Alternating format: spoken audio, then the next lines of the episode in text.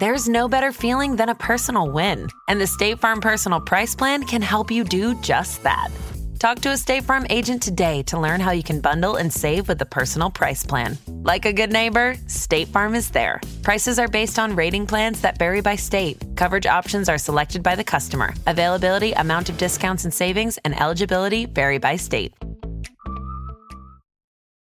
Hi, I'm Wendy Zuckerman, and you're listening to Science Versus from Gimlet. From early on in this outbreak, scientists have been on the hunt for something that could shut this virus down and give us our lives back a vaccine. A few months ago, there was a lot of excitement as the very first clinical trials for the coronavirus began. It was in record time. The search for a coronavirus vaccine has become one of the fastest moving in history. Vaccines usually take years, not months, to produce. This is happening at warp speed. Never before have hundreds of scientists all over the world been focused on the same thing at the same time creating a vaccine for COVID 19. And more and more vaccine candidates are entering the fray. We're at the point where around a dozen clinical trials are on the go. Hundreds of people have volunteered for a jab in the arm to test all kinds of different vaccines. And as part of this, scientists are taking some big gambles. The vaccine that we're looking at is an incredibly modern type of vaccine. It's not the traditional way of building a vaccine, so we're going as fast as humanly possible. Many of them are not traditionally vaccine companies. They, they are using novel ideas from oncology, from things they've learned treating cancer. It's never been used in a vaccine before. And if one of these gambles pay off, it could be huge. We could get a vaccine soon. The US government says that their goal is to get a vaccine to Americans by January 2021. They're calling this Operation Warp Speed. And if it could be done, this would be unprecedented. And in the land of vaccines, this would be record breaking. It often takes something like 10 years for a vaccine to go from the lab to the doctor's office. So, can we really do it? Get out of this pandemic by January, before Santa even catches his breath. Well, to get there, labs all around the world are scurrying around experimenting with different kinds of vaccines. But they all have the same goal to train our immune system to recognize and kill this coronavirus. And to do that, many vaccine developers have homed in on one thing. Professor Karla Satchell at Northwestern told us all about it.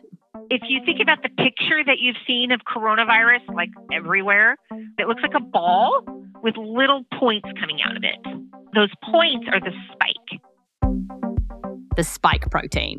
You know it, I know it. It's the most famous spike since Spike Lee and the most famous protein since collagen? Anyway, this spike is so important because it's a major thing that tells our body wait, this virus, it doesn't belong here.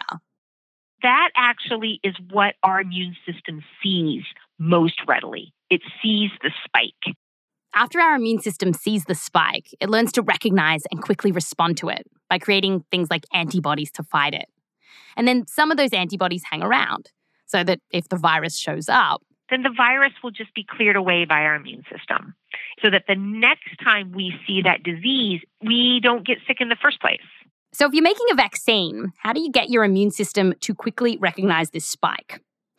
Well, one way is that scientists can take a coronavirus and then make it less dangerous. Say they kill the virus. Most commonly, uh, vaccines are made by growing up the virus and inactivating that virus, sometimes with a chemical, sometimes with heat, and then that is then injected. Another way scientists can do this is make a version of the virus that's too weak to make you sick. And this is how we make a lot of vaccines that we're familiar with things like the measles and chickenpox and flu vaccines. It's tried and tested, we know it can work. And some companies are going this way to try to make our coronavirus vaccine. But other groups are ditching this meat and potatoes vaccine method. They're using newer tech, more experimental ways of building a vaccine. And these experimental methods are getting a ton of attention and funding right now because governments and big pharma are hoping they'll deliver the goods faster.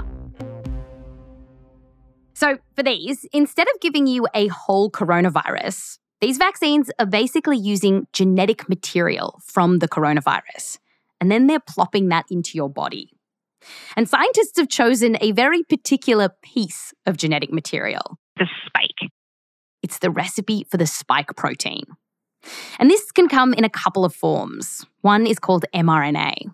Our body will see that as a normal mRNA and just translate it into a protein. Wow. So this if this vaccine works, it would encourage your body to make little coronavirus proteins.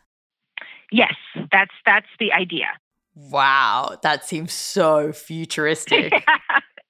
as as scientists, we're like, you know, that's really cool, right? So you're getting the body to generate that protein for you.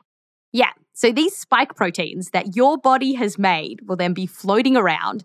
And the idea is that your immune system will see it, make antibodies, and ta da, you'll have immunity. And many of the vaccines in this race are delivering this genetic material to us in different ways. So some are shoving mRNA into a ball of fat so that your cells will slurp it up, while other groups are trying to smuggle in that code using, get this, a totally different virus, one that won't hurt you. Is it fair to say that they've taken a different virus and then they're like, like Halloween, like they're dressing it up like the coronavirus? Yes. yes. What? This is insane. And so this all sounds bonkers mad. Will it really work? In our full episode over on the Science Versus feed, we talk to some more experts about how the clinical trials are going. And we find out if it's possible to make enough vaccines for the entire planet by the end of the year. To listen, just search for Science VS in Spotify and follow the links to our episode Coronavirus Dude, Where's My Vaccine? I'm Wendy Zuckerman. Back to you next time.